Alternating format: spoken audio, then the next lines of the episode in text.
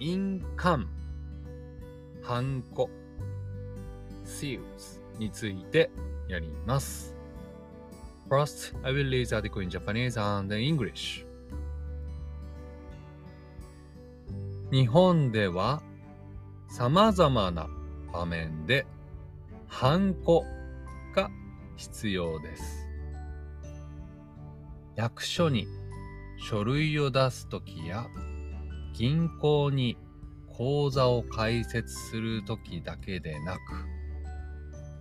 宅配便の受け取りや仕事で書類を見たときに押す確認印など簡単な用事にもハンコは使われます。街にはハンコ屋さんがあって様々な名字のハンコが数百円で売られています。外国人の名前の場合は注文して作ることになります。その場合、材質や大きさなどにもよりますが、だいたい2000円程度から作ることができます。外国人は日本で生活する上で、ハンコがなくてもサインで済む場合も多いですが、役所や銀行の対応はそれぞれなので、急にハンコが必要になる場合もあるかもしれません。最近は外国人のハンコをアルファベットやカタカナ、漢字など好きな文字で作るサービスもあるので、生活に必要でなくても自分のハンコを作ってみる外国人もいます。In Japan, a personal sales is needed for official purposes. For example, to submit documents to a government office, open a bank account, and receive a delivery at home. There are many seal shops with a range of family names. They can cost several hundred yen. A seal with a foreigner's family name will have to be specially made for a few thousand yen depending on the material, size, and other things. Sometimes a foreigner can use a signature instead of a seal. However, some government offices and banks might only accept a seal. Seals can be made with alphabetical, katakana, and kanji characters. So, some foreigners get them for official purposes. はい。ってことで、読んできました。では、単語の確認をしましょう。まずは、ハンコ。ハンコ。これは、seals。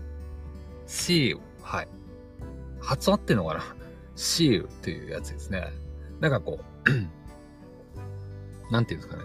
スティック状になってて、それをインクをつけて、えいと押すと、こう自分の名前がね、紙に印字されるってやつですね。はい。続いて、役所。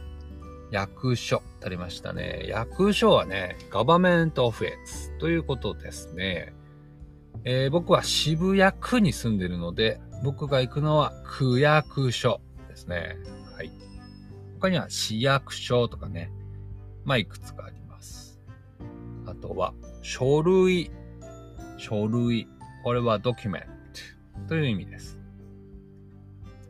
あとは、銀行口座ってありましたね。銀行はバンク。口座はアカウントなので、銀行口座はバンクアカウントということになります。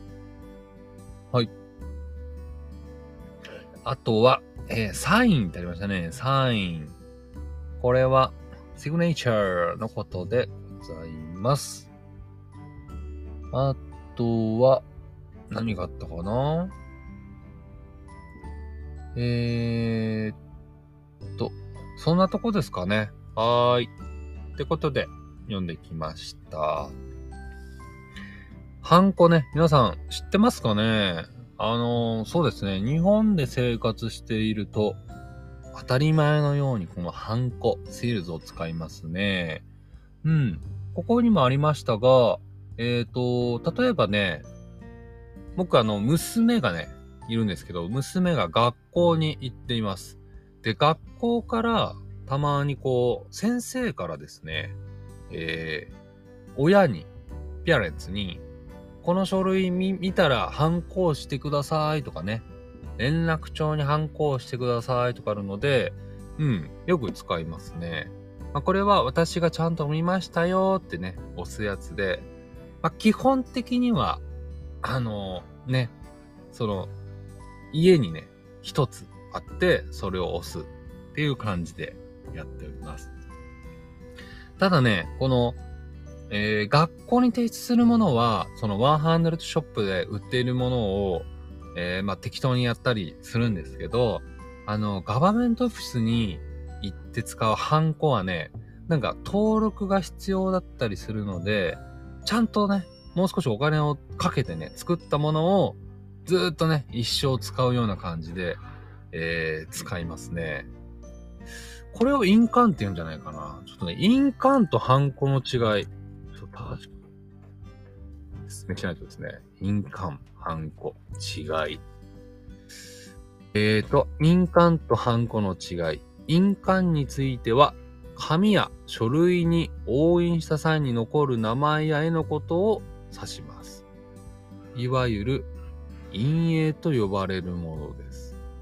あ、なるほど。ハンコってそのもの自体じゃなくて、紙に押された陰影のことを印鑑っていうんですね。なるほど。そして、ハンコは、えー、一般的に棒状の形をしています。なるほど。そういうことで違うんですね。意味わかりました？